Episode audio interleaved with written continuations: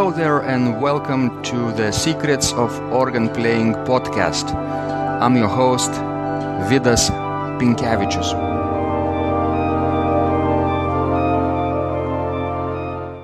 Today's guest is Dr. Carl Dodrill, PhD, who is past dean of the Seattle AGO chapter and also president of the Pipe Organ Foundation.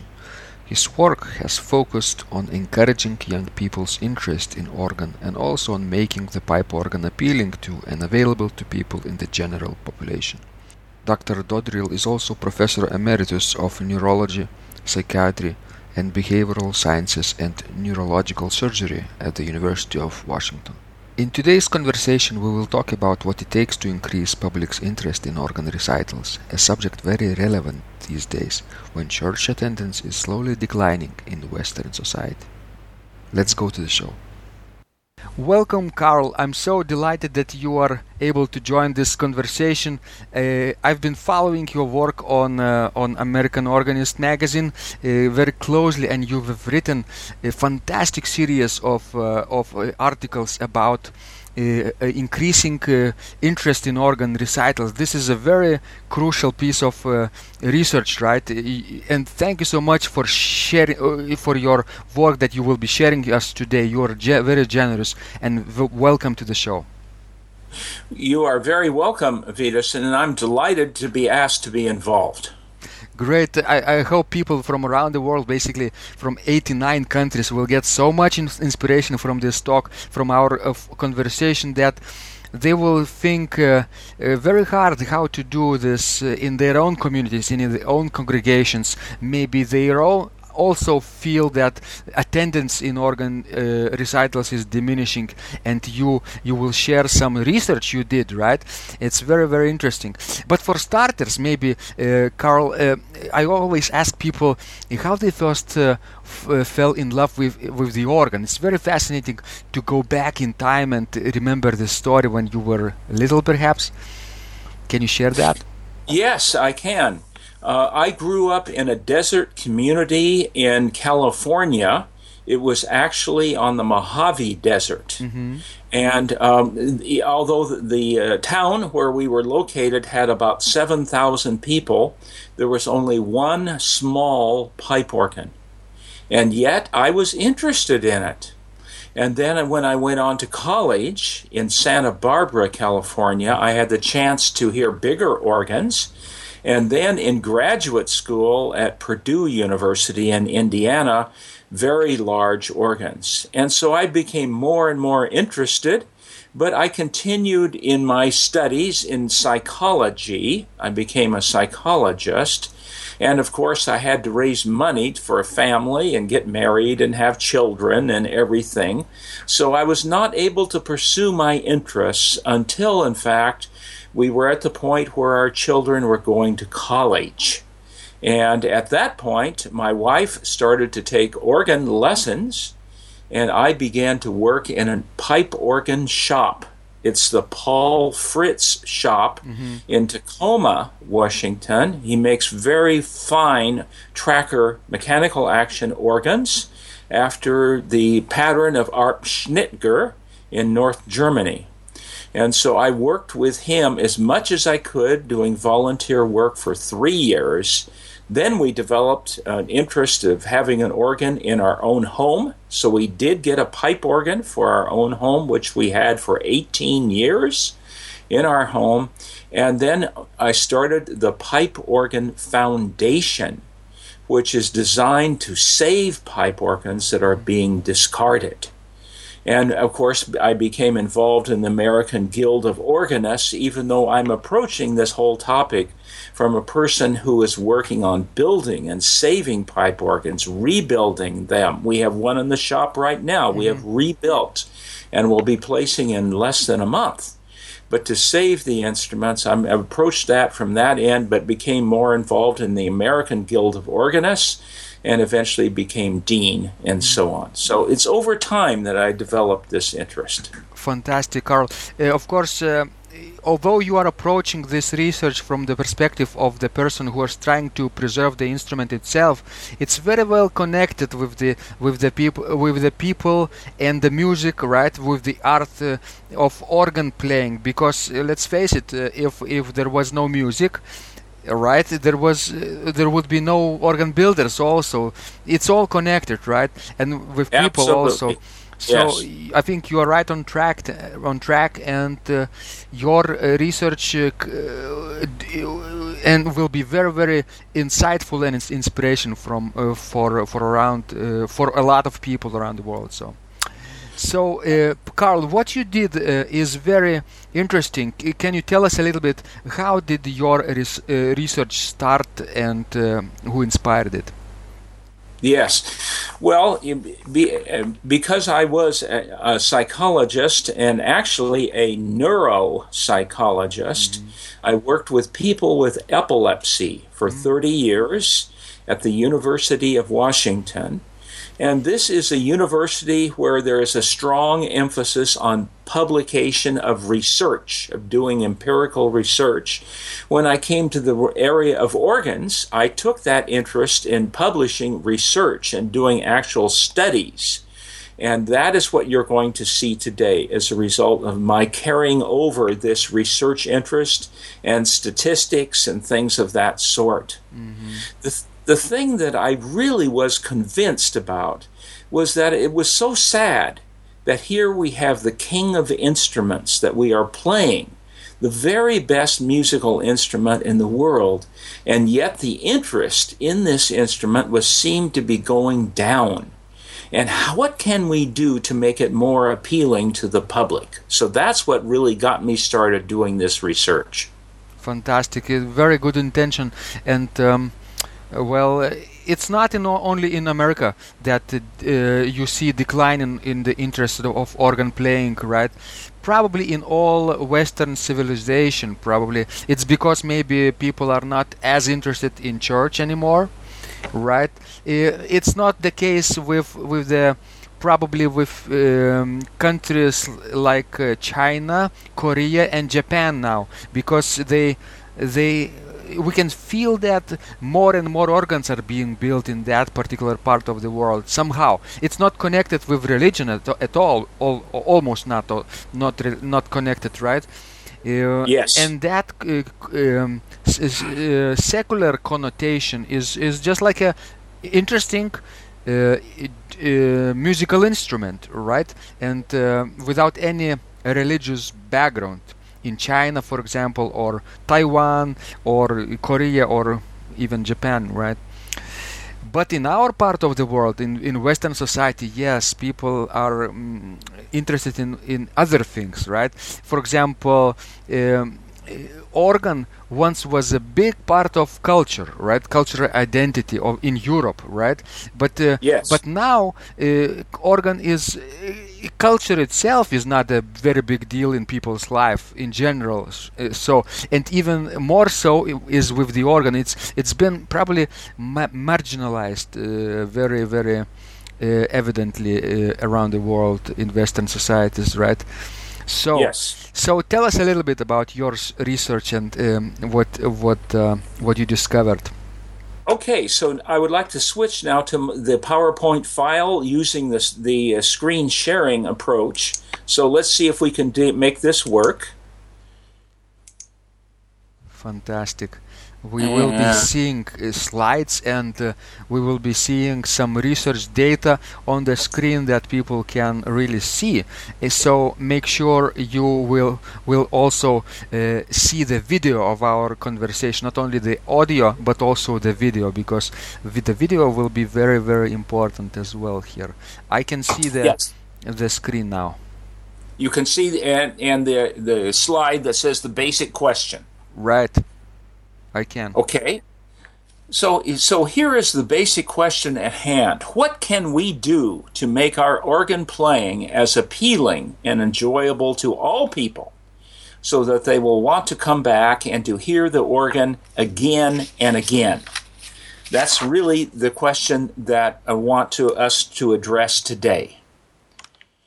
Here are the three the list of the three studies that I have done and published and they are all to be found on the uh, our website of the Pipe Organ Foundation. So at the bottom of the screen, everyone looking at this, mm-hmm. if you make a note of that URL down there and go to our Pipe Organ Foundation website and look under news, you will find these three articles and they are there completely with all the pictures and everything. Mm-hmm. And so that you can get them anywhere in the world, you can get all three of these articles. Great. Great. Very important to go and see for yourself what you did, right? To see uh, uh, because these articles will will uh, shed very uh, some light on your research, right? And people can discover very interesting things. Yes, what I would like to do now is just go through and just summarize the basic findings. I will, of course, not include the details, but everyone can go and find the article and look at the details that they have an interest on. These articles actually focus on tools which the organist can use to make their playing as appealing as possible to the public in general. Okay, so they give you tools, the ideas of how to make your organ playing very appealing. The first one, for example, focuses on variety in the music played. The second one on familiarity of the music played. And the third article doesn't focus on the music itself, but rather on the organist mm-hmm. and what the organist does to make the, the music as appealing as possible. Our next slide gives the basic assumptions that I used in doing these studies. First of all, it is my firm belief that the audiences that we play to want to be connected with every piece of music that they hear. When they sit there and listen to the music, I believe they search for a connection if they feel connected with the music, they're likely to find meaning in the music. If they find meaning in the music, it's more appealing and enjoyable to them. And if it's appeal, appealing and enjoyable, they're likely to return to hear more increasing the attendance at organ recitals, concerts, and so on, any place where the organ is played. These are the basic assumptions, and I think if we look at this whole idea of people want to be connected with the music, they want to find meaning in the music. And if they do, they find the music to be more appealing. So, as organists, let's help them to get connected to the music. So that's what all of this is about. And at the bottom, one secret to excellence in organ playing is for the organist to help the audience connect to each piece of music played. And the major objective of this research is to provide the organist with tools to help the organist do that.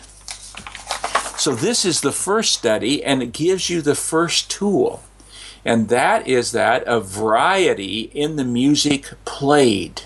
Right. You will see that if you provide a lot of variety, people find that they can connect with at least some of the pieces and they find meaning, they're enjoyable, and they are able and are willing then to return to hear more. Okay, let it, me interrupt, Carl, and and uh, put it if I understand it uh, correctly. So imagine an organist, right, who wants to perform uh, uh as, as, one particular ins- uh, composer, right? Uh, just Bach, right, or just Buxtehude, yes. or just Franck, right? And that music right. might be very fascinating and high quality for that musician, right? he would be or she would be in love with that organ, with that music, right? But in the audience there are maybe hundreds of different uh, people with different approaches, different perspectives, uh, right? And uh, you need some variety, right, to connect with um, at least a few of them, right? Uh, not one. If you if you connect with one who who likes, for example, Bach, what you're playing, that's very good. But what about the the others, right? Yes, mm-hmm. right.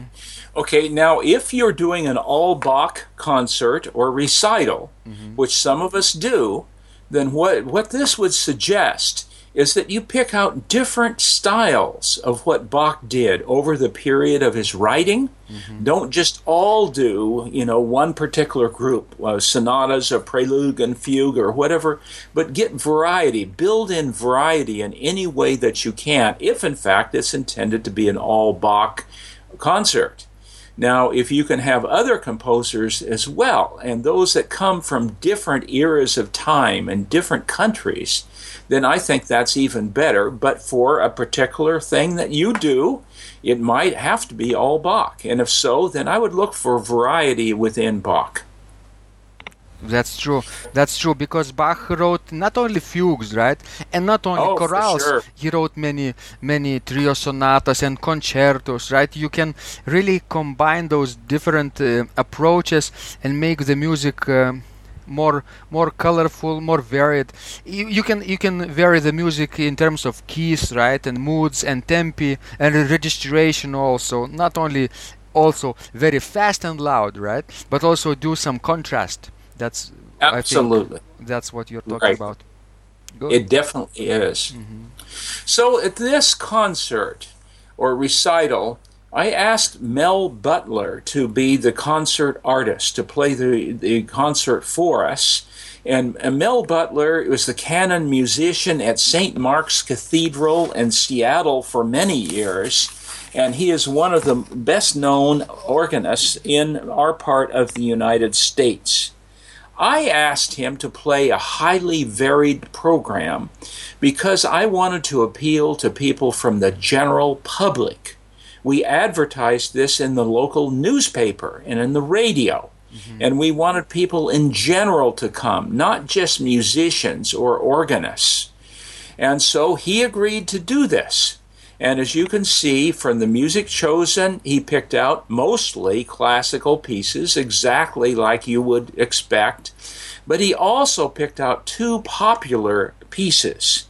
And this is quite interesting, I think, what he picked out. Uh, William Albright's Sweet Sixteenths, which is a concert rag for organ. Now, you can imagine most of you listening to this podcast would not necessarily pick out something like this for an organ recital, but in fact, he picked this out. He also picked out a blues piece which is Thomas uh, Fats Waller's uh, piece, The Rusty Pail Blues. So this then represented a huge contrast into the usual classical pieces and some of the profound Bach and Mozart pieces and so on that he played. In addition, he picked out three hymns. He had extensive and wonderful preludes to those hymns, and the audience sang the hymn out of the hymn book. So then, this whole program of the music chosen is much more varied, and it was intended to be that, than is the usual case. So the question is will this get people interested in having everything so varied? Mm-hmm. Very good. Okay. Okay. So you, uh, so, uh, so uh, Carl, this variedness is is probably a good thing for, for a general audience, right? They are not specialized right. in any particular period or era or or style, right? They don't know much about the organ at all. So probably it, it's good to give them a taste of about uh, you know many things, about everything. Uh, the best of organ that it has to offer, right? Yes. Mm-hmm. Right, in these various genres of music. And so that's the intention on this study is to appeal to a general audience from the general population. We want to get them interested. Well, 116 people indeed did come and completed questionnaires which gave information about themselves, their musical background, and they also rated each one of the 10 pieces from 1 to 5 on it being not appealing at all or extremely appealing. So here's the chance for us to study and see these different types of music in the general audience. Who do they appeal to? And the results at the bottom of the screen, the degree of appeal was examined for each piece of music, the three types of music, and each type of music in relationship to musical background. Now, what kind of organ was played? And this is one of the organs. This is at Mercer Island Presbyterian Church. And this is one of the organs that our Pipe Organ Foundation that I head up and I direct, we made this organ. Mm-hmm. And this organ is actually from pieces of older organs that we have saved that were being discarded. And we take the good things, we put aside the bad, and we assemble them very carefully. And I had some colleagues who are working uh, with me on this who did the basic design uh, work uh, and so on as we were doing this instrument. But this is how it looks at the front of the church. It is a three manual instrument with 27 ranks of pipes, and it is electric action. It's also, in terms of disposition, American classical, it's orchestral, and romantic. So it has a fair number of reeds and strings in this instrument, which is intended to accommodate a broad range of music to be played. So here are the results, very briefly summarized. You can get more from the article. The average appeal ratings of, ins- of the types of music are given here, and they're all high. They're all above 4 mm-hmm. As you look at this, though, you can see that the popular music actually came out on the top. And if you do a statistic, statistical test, in fact, it was statistically better than the other two types of music. Now, you must really understand that Dr. Butler is a fabulous organist, and he played all three kinds of, pieces extremely well. But what it means, I think, is that people enjoyed the variety from one piece to the next and they did not expect to hear the popular music. They expected to hear the classical, and it was kind of refreshing to them. Mm-hmm. So perhaps the fact that the score is so high with popular is partly a, sort of a novelty effect. Uh, and if you had it exactly the same in terms of proportion, one third, one third, one third across the three types of instrument uh, or music, perhaps the scores would have been more equal. But the thing that's of interest, I think, to all of us who are trained in terms of doing classical organ and then liturgical as well, is that perhaps the people that we're playing to when we're able, we might want to put in some popular things insofar as we can to give variety to the music. True. So, Carl, uh, so looking uh, at that, um, uh, table or piece of research, uh, can I? Uh, am I right saying that these people are seeing the organ for the first time in their lives, basically, or not? Well, there would be some that have never seen the organ played like this. In other words, if you think of especially popular music, they don't think about organ at all. They think of guitar mm-hmm. and drums and bands and things like that.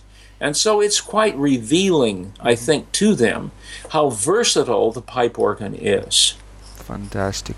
Good. And now, the, in the middle of the slide, what about those people who had a lot of experience with classical music? a number of them have, were musicians who are trained classically. They play various instruments mm-hmm. and so on. They have high experience with classical music versus low. How would they evaluate the, the appeal of classical music and popular music?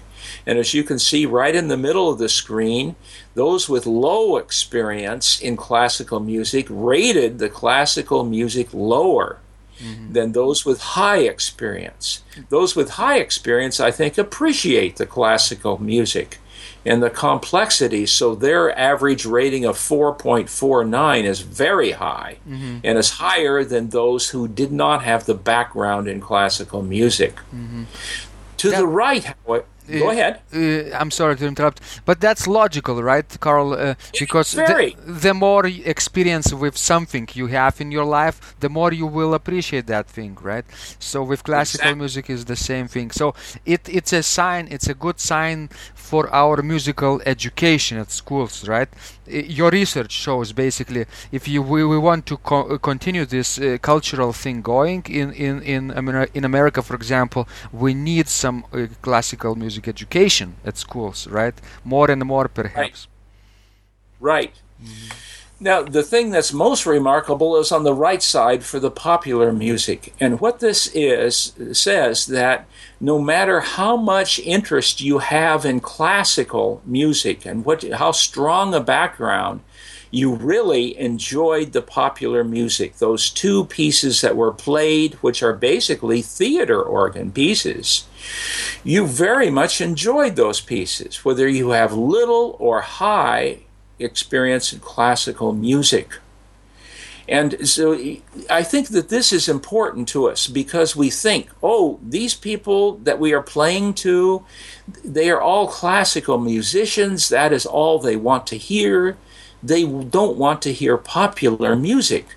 But these figures suggest, well, maybe they do. Maybe they would enjoy hearing at least some popular music as well. Mm-hmm. True. What, what is of interest here, too, Vidas, is that I'm in the Theater Organ Society in, in, in our region. And one of the things that has existed in the Theater Organ Society is the feeling that their people only want to hear popular music. But in fact, I have gone to some of their concerts where occasionally classical music was played at a theater organ concert and the people there absolutely loved the classical music. That's interesting. It is. And what it suggests that people want a variety in the music they hear. That's where they get the meaning, is the variety of the music they hear. So if you were to look finally at the bottom of the slide, you would see that 47 people wrote comments on their questionnaires, and the big theme of their comments was they loved the wide variety of the music. Okay, so this is what really made it appealing was variety. Great. A- And of course, Carl, uh, this uh, this uniqueness of theater organ is is is uh, understandable, but uh, they also love uh, classical music as well. I have some uh, organ students who play uh, uh, theater organs. For example, they are interested in theater organs. I'm not uh, an expert in theater music, right? So I only can teach them classical approaches to, to, to organ playing, but they do uh, feel interest in classical music as well, in as well as theater. Right. Very much. And I could tell you examples of classical music played at theater organ concerts that absolutely brought down the house with people cheering and so on for classical music. It's amazing, It's actually. Is. People, people in general, you cannot categorize them as just classical or just popular. They would like to hear both. True, true. That is the point of this. Now, this is the first study. So, uh, should we go on to the next one? Fantastic. Let's go on. Okay. This has to do with familiarity of the music played. Does it make a difference if you play things that nobody knows versus those that at least some people know in the audience? So we actually went to St. Mark's Cathedral in Seattle to do this study, and Alan Depew was the organist there who was one of the organists at the cathedral at that time. He chose classical composers entirely, and you can see the list of them there. We had a good audience. This audience had a strong background in classical music, more than the general population that we had for the first study. And as you can see, we had the same numbers, it happens, who completed our questionnaires, giving information about their backgrounds, and also rating each one of the eight different pieces that were played on how appealing they thought, how much they liked them, and how familiar each piece was. Mm-hmm. So that gave us a chance to relate appeal and f- familiarity to each other. Now, this organ that was used is one of the most famous ones in the whole Seattle area. It probably it is the most famous organ. It's a Flentrop four manual mechanical action instrument that was installed in the cathedral in about 1968, and it has been highly acclaimed as an instrument. It's been slightly added to uh, but tonally, it's 99% the same as what it was before. And again, probably the most famous organ that we have in our part of the United States. So this is a very different instrument than the last one that you saw. Fantastic. Carl, I'm holding in my hands the CD of this organ. Uh, that oh. that was sent to me as a present by the organist and uh, recording engineer Roger Sherman, very good friend of mine. Yes. Uh, we did an interview, podcast interview recently with him, and he uh, issued this uh, Bach Under the Influence recording uh, for the 50th anniversary of the anniversary of the Flentrop organ at St. Mark's Cathedral in Seattle. So it, I happen to have the exact uh, CD that you are talking about uh, about uh, this organ. Fantastic. Excellent, excellent indeed. Good. Okay, so on this instrument now, this is all going to be classical music that is going to be going to be played. So forget the variety, forget the popularity. What we're interested in knowing is how familiar, whether uh, if you know the piece, do you like it more? Is does it more appealing to you simply because you know it? Okay, so as it turns out, the pieces that we were that were played are listed here. And the organist picked out a number that he was interested in, but that were not known very well at all to people. And they are the first four of them that are listed there and they had familiarity ratings less than 1.5 out of 3. In fact, they had low familiarity ratings. And as opposed to the other four given at the bottom of the screen, and who that had high familiarity ratings. And so there's really quite a difference in this concert because these first four up here people just did not know them.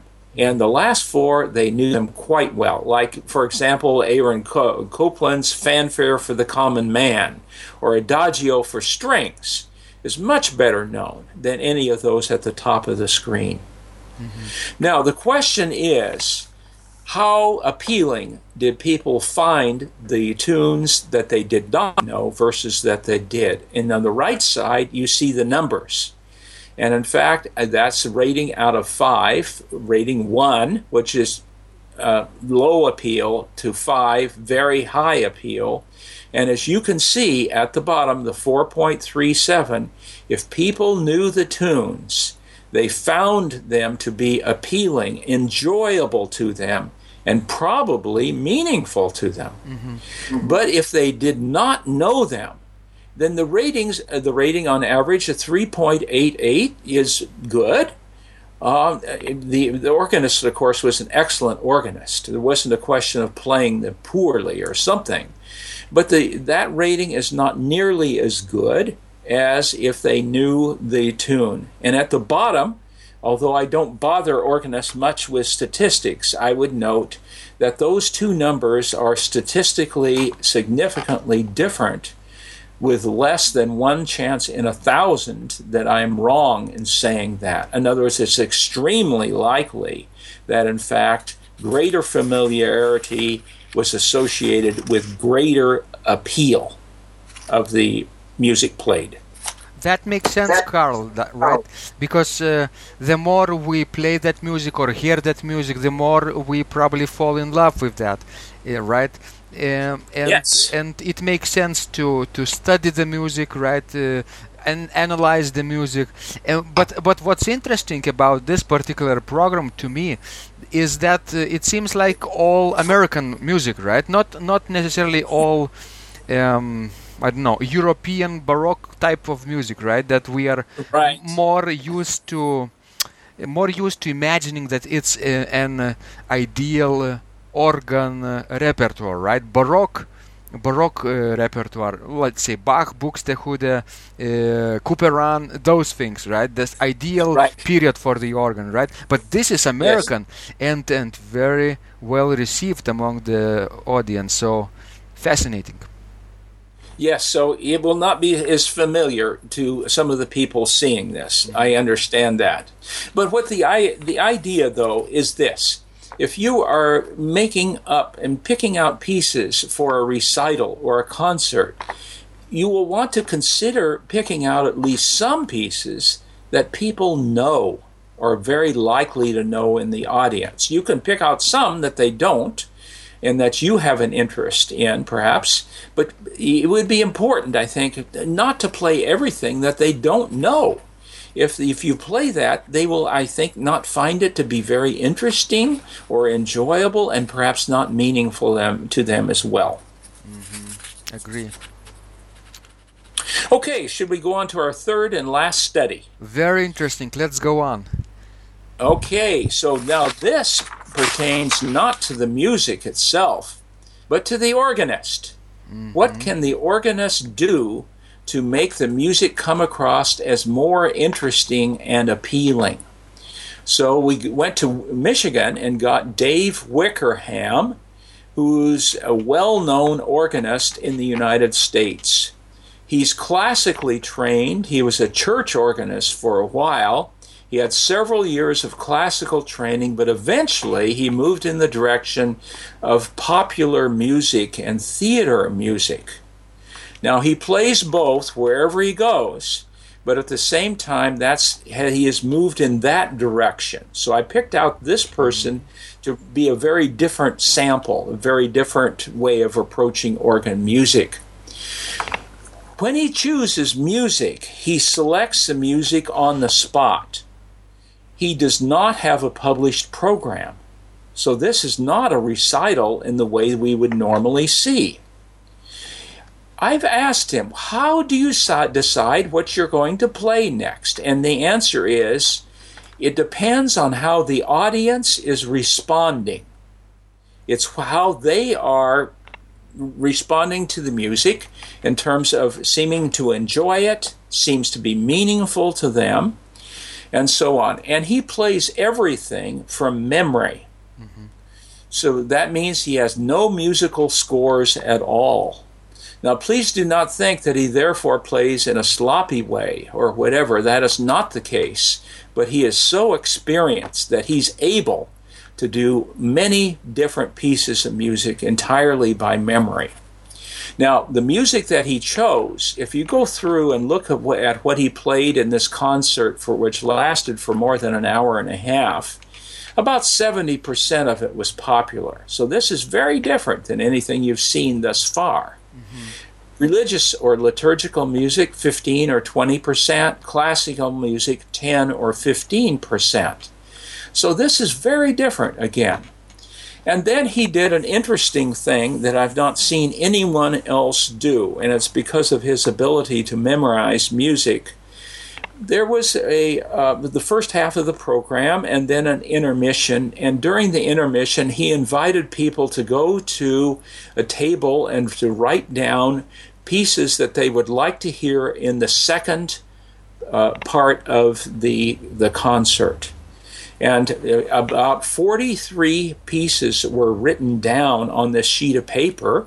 In the second half of the concert, he wound up playing 37 of those pieces, either part of them or all of them, in a continuous medley which ran for 48 minutes.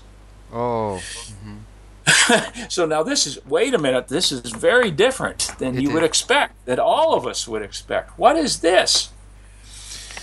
Okay, so actually, the 43 pieces of music that were requested, when he looked at it, he and I talked before he went up and played, and he said, Carl, I don't know some of these. Well, that's not very surprising, is it? that he would not know some of them. But I sat there and made notes all the way through, and he played 37 of them. So he knew most of them. There was 101 people uh, who came from the general public, and of course we had advertised this, and so we were now getting very general public, not as much classically trained. Whereas at St. Mark's, I should point out, those people in that audience were very classically trained. So you're getting different populations in these studies. 68 of these people completed the questionnaires giving information about themselves and their musical backgrounds and then they related the rated the enjoyment of the program and of each piece to music variables of variety and familiarity. In other words, the studies that we've done thus far, because we wanted to touch base with those variables. But here are the four organist related variables. First, is the organist visible to the audience, and it was. The next picture I'll show you where the organist was. Does the organist speak to the audience between pieces? And this organist did, but very briefly. He would just give the reason why he's playing the next piece, perhaps a brief story about why the piece was composed. But it was all interesting, it was not long information, and so on and then enthusiasm and, and energy put into his playing. And he was very much visible to the audience in front of him so they could evaluate this. Does he seem to be enthusiastic? Is he putting energy in? And finally, the creativity and novelty that was put into his playing. So, those are the four organist related variables. The question is are those related to the appeal that the audience found and hopefully to their return? Well, here's a little more information. We're back to the first church, the organ that we built in the Pipe Organ Foundation. And there you can see his picture in the upper left. But at the bottom, I have um, put a sign there that says console here because the organ console, which is in the far right, we push out into the middle. So people can sit right up close to the organist and get connected with the organist that way. Now, I am absolutely aware that in many churches you cannot do that. The organ, organ is at the back, the console is at the back, and you cannot do that. In some places, people have used video and put it on a screen. And I can tell you stories about those that I've seen of that, and that can be quite useful. So you can see the organist's hands or feet. Uh, but in our case, we were able to put the organ right in the, the console right in front of the uh, the crowd. And this is what the console looks like so that everybody can see. So this is a standard three manual AGO 20, uh, 32 note pedal board, radiating, concave, and so on. An electric action instrument. So it is a standard. And this console is actually a Kimball console. It was made in 1940 mm-hmm. that works very well in this setting. Also, in this church, we were able to put pipes everywhere. This is a novelty thing, but the, this is the antiphonal organ. It's on the bottom keyboard, and these are the pipes at the back. But in addition to that, we have the uh, 16 foot open wood on one side of the sanctuary. So that's on one side, and on the other side, we actually have a harp and this, again, I would not expect most people seeing this to say that they've ever seen this. But this is metal bars with fiber hammers. It's sort of a little bit like a xylophone, but it does not have wood. Mm-hmm. It's fiber uh, hammers and metal bars. And so it gives a lovely sound that actually can be used with liturgical music. But when you walk into this sanctuary, you can actually see an organ all on all sides of you. You're moving into the middle of the organ. And that, that is my personal philosophy as we attempt, in fact, to bring the organ to people and get them surrounded. So it's, it's sort of like if you see the violin over there playing or the cello. Isn't that wonderful to hear the sound? What would it be like if you were actually in the instrument? So, anyway, just to let you know, uh, some of our preferences and thoughts here. And now, if we can go on, we'll go on to the results in summary form. very interesting results right because now the the the organist would play a lot and lot of uh, popular repertoire from pop music, right? And yes. only part of it was classical and church related, right? Um, yes. But it would be very interesting to, to see how people responded to uh, to organist's creativity and novelty and the way that he was visible and the way that he presented the program, right? Ch- uh, uh, talked about that and energy, right, uh, which uh, went uh, into the audience. So let's see what is the result. yes, you, you, are focused exactly right as mm-hmm. far as I am concerned. And, and, may I say, too, I know that a lot of people listening to this, this is, is somewhat foreign and difficult for them. Uh, for example, they, they have been told, don't talk, uh, convey the meaning by the music, not by talking. Uh, but here, let's look at the results. First, we look at the variety of music played, and we find that, in fact, the average score was 8.86 on a 1 to 10 scale. And that was relates to our first study as well, and it confirms the fact that a variety of music played is very much related to whether people find the music to be enjoyable and appealing very much related. How familiar is the music? That's also very much related. 8.39 is a high score. It's not as high as variety as you could see, but still, it is well up there. True. Now, how, how, how important are the four organist related variables? Like, is the vis- visibility of the organist to the audience important? And the answer is 8.58 which says, yes, it is very important. And you can imagine now, if you went to see the symphony, you, you want to go hear the symphony or orchestra or whatever, and they have all the chairs turned backwards. So you cannot, you, you hear them, but you cannot see them play. Then what would your interest be? You can see the, right away, you would be less interested because you want to see them moving. You want to see the bows, the violins moving. You want to see the director, and so on. And so the visibility, when we can achieve it, and we cannot always achieve it, but when we can, we should do it, I think. And this is the evidence for that. Now, the verbal communication with the audience, this organist was very good at this. He did not talk long. It was one, two, or three sentences between most of the pieces, giving interesting information. And still, if you look at the numbers here, it is not quite as good as the others. What I have thought is if you have written program notes, that this may be almost as good as the verbal communication.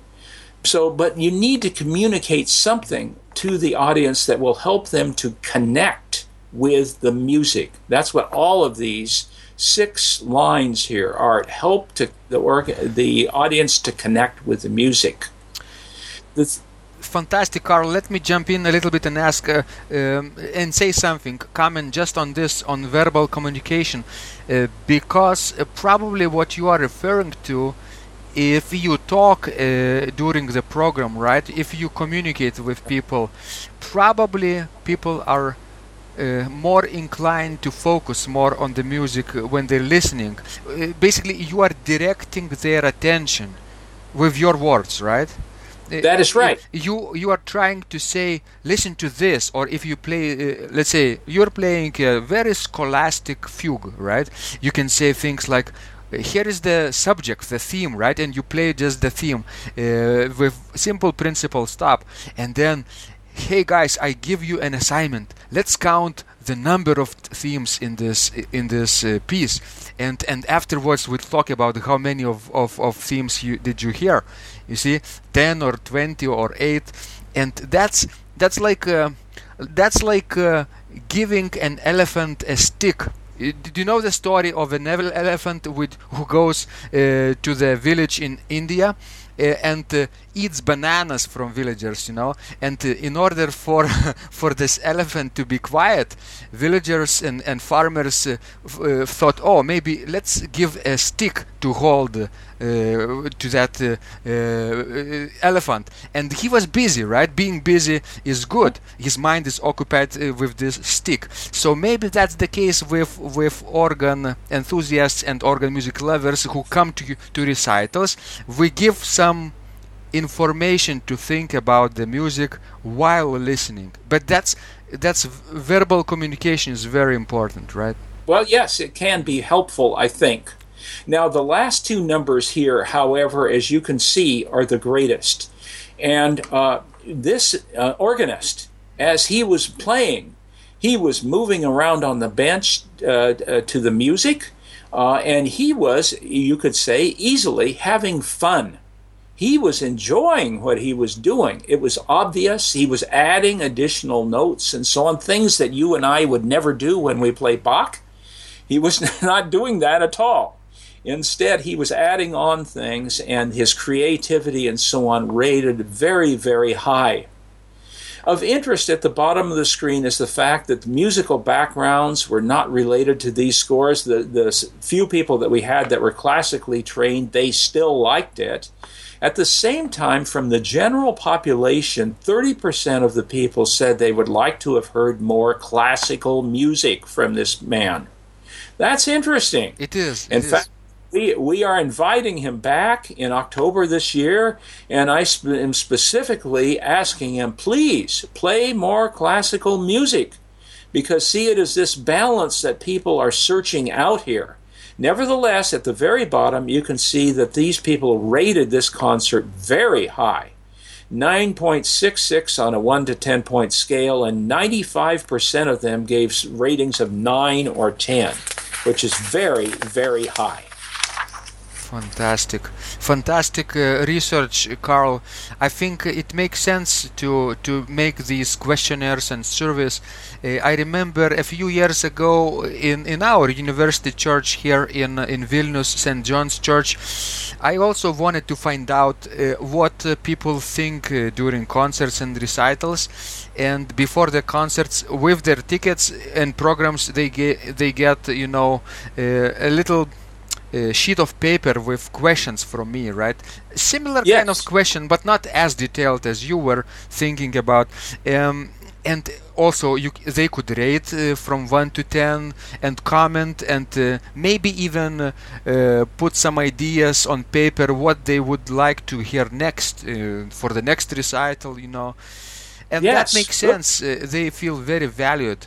Uh, but you know what I did also in addition to that at the very bottom of this of this uh, sheet of questionnaire I asked this one question. If you would like to know more about this particular organist and or our music program please uh, write your email address here and uh, yes. we, we will we will then uh, put your uh, your name on the list and we can communicate with you you know like a newsletter or a blog something to keep in touch not in a spammy way but uh, to, to keep relationships going and uh, up uh, to to to make this more personal you know and a lot of people liked that idea and uh, put that in pen, in pencil email so that's that's Wonderful. how you can gr- grow your your database basically also I like exactly what you've done there. I think that's very consistent with this. I'm glad you've done it.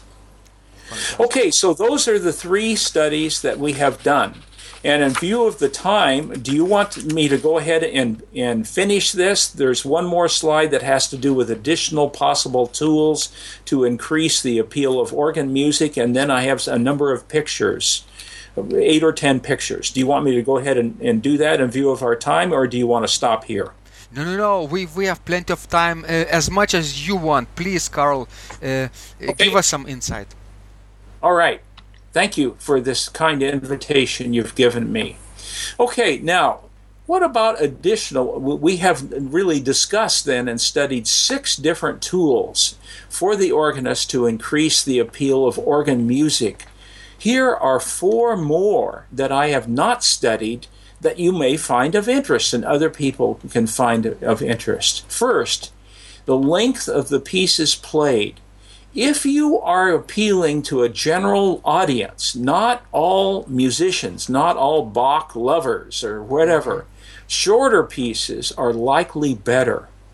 That's been my experience. I wish in these studies I had timed how long it took the organist to do each piece but I did not do that. But that's my impression. Second, and you mentioned this earlier, Vidas, frequent changes in registration help to maintain interest. And we know that a number of our famous organists, you know, people like Bach, Buxtehude, and so on, played on organs that it was difficult to change registration, and they tend to have few changes in registration. But when you can introduce more changes it seems to maintain in, in interest. A third point is that if you can add other instruments to the organ, that also seems to broaden appeal to people generally. I'll show you examples in a moment. And then finally is a radical point, and that is how about if we focus more on bringing organ to the people instead of insisting that the people come to hear the organ? Very now, radical. that's an interesting Very question. Innovative question. Very good. Right. And so now I turn to our Seattle chapter of the American Guild of Organists. In the last year, we are uh, uh, trying to follow this last point of bringing the organ to the people. So we have this organ. It's a nice portative three rank instrument it was made by Marceau and Associates in Seattle. You can take the top part off, lift it off, and put it on a cart, and you can move it fairly easily. Okay, it has an 8 foot Gedeckt on it, a 4 foot Spire flute, and a 2 foot principal. And we have undertaken the idea of taken, taking this organ to the shopping mall and playing music on organ there for the general public. So last Christmas time, we went to two different shopping malls in the Seattle area. We played nine and a half hours. We had 11 organists who played in the shopping mall, and they played holiday music. Okay, this is for Christmas time and it's not general classical music or general popular music. It has to be holiday music. So here's our dean, our current dean, Norma Aamodt-Nelson, and as you can see, she's having a great time playing the organ.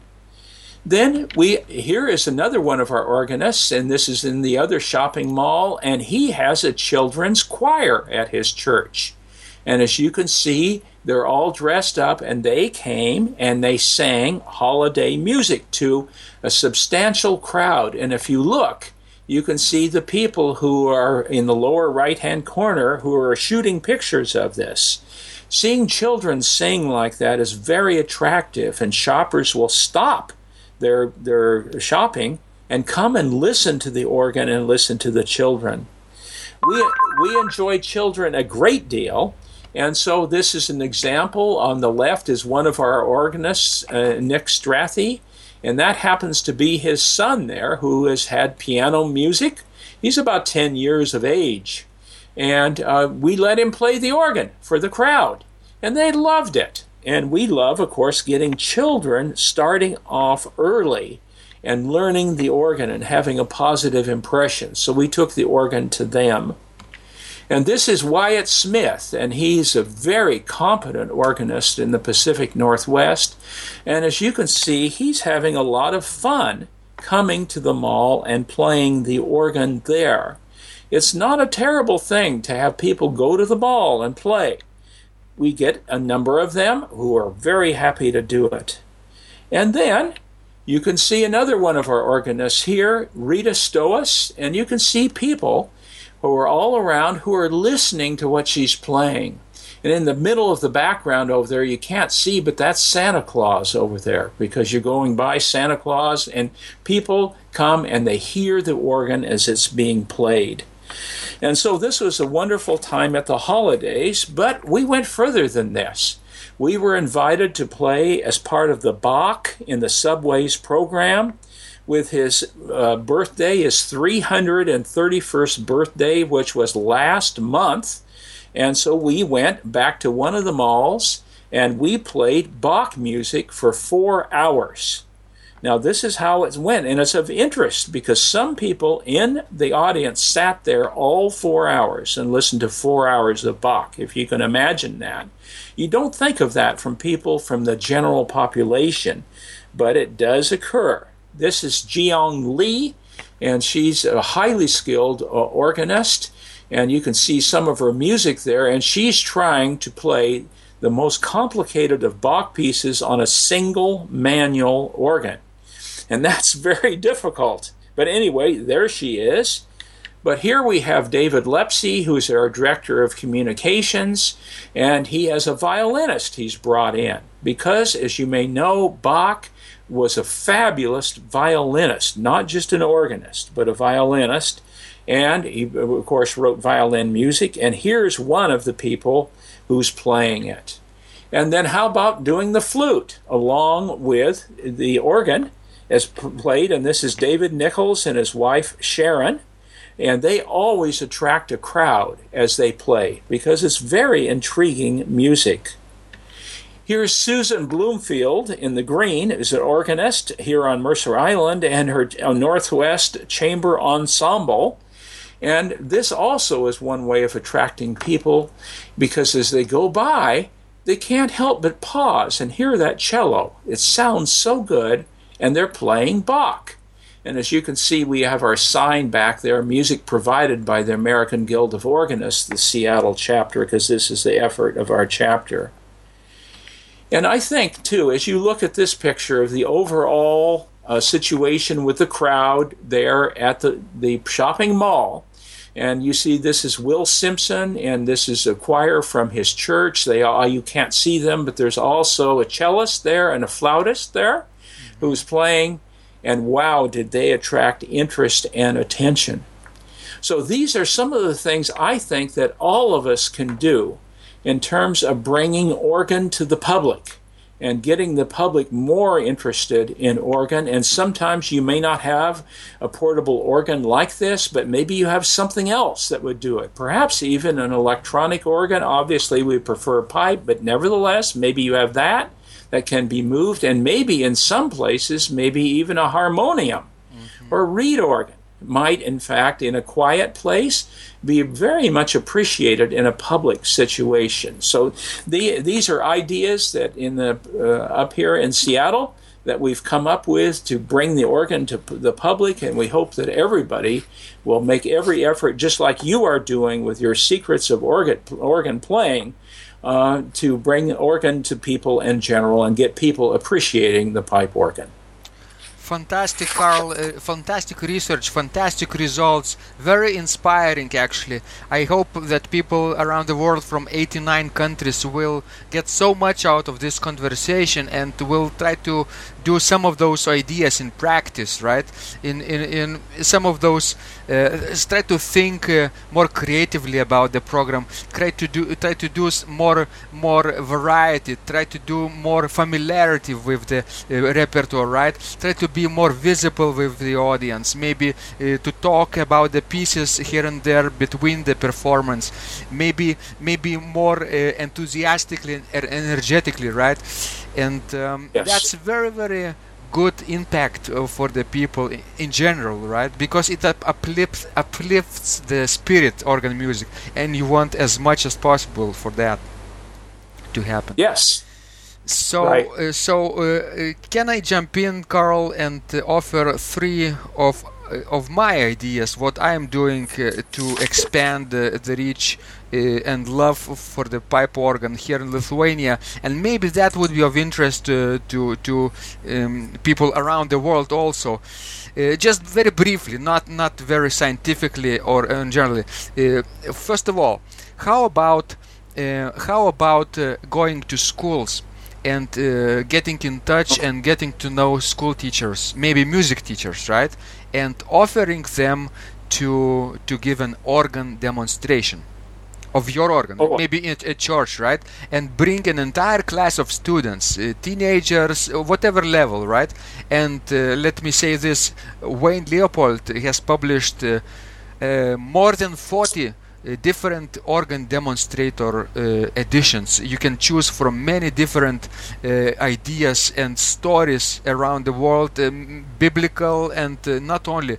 You can improvise. Yes. Yes, it's a very very flexible approach basically, but it's very interesting to take these kids into the church and uh, to to show how the organ works what is a little bit of a history what was hydraulis right? What it looked. Maybe you could tell some stories about that.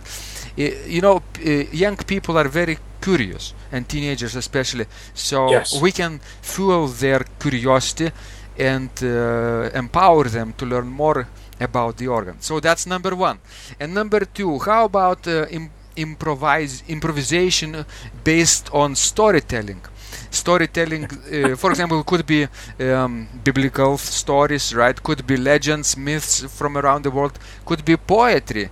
Um, and Yes. you can print the words or the story storyline in the program notes right? You can uh, add a Right. synop- synopsis of the action and you can uh, and an organist could really improvise. So i've been doing this for a while for a few years and people starting to respond and um, it's it's kind of uh, kind of uh, very very uh, impressive impressive thing, thing to watch uh, how people react to to improvisation.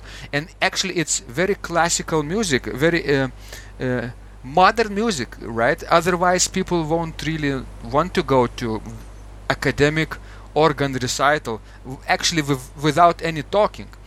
But if you present it with a story they could relate to that story and can focus their mind maybe even close their eyes and meditate on the text that they were uh, reading just a while ago and connect the music that they are hearing. So that's number two. And how about number three?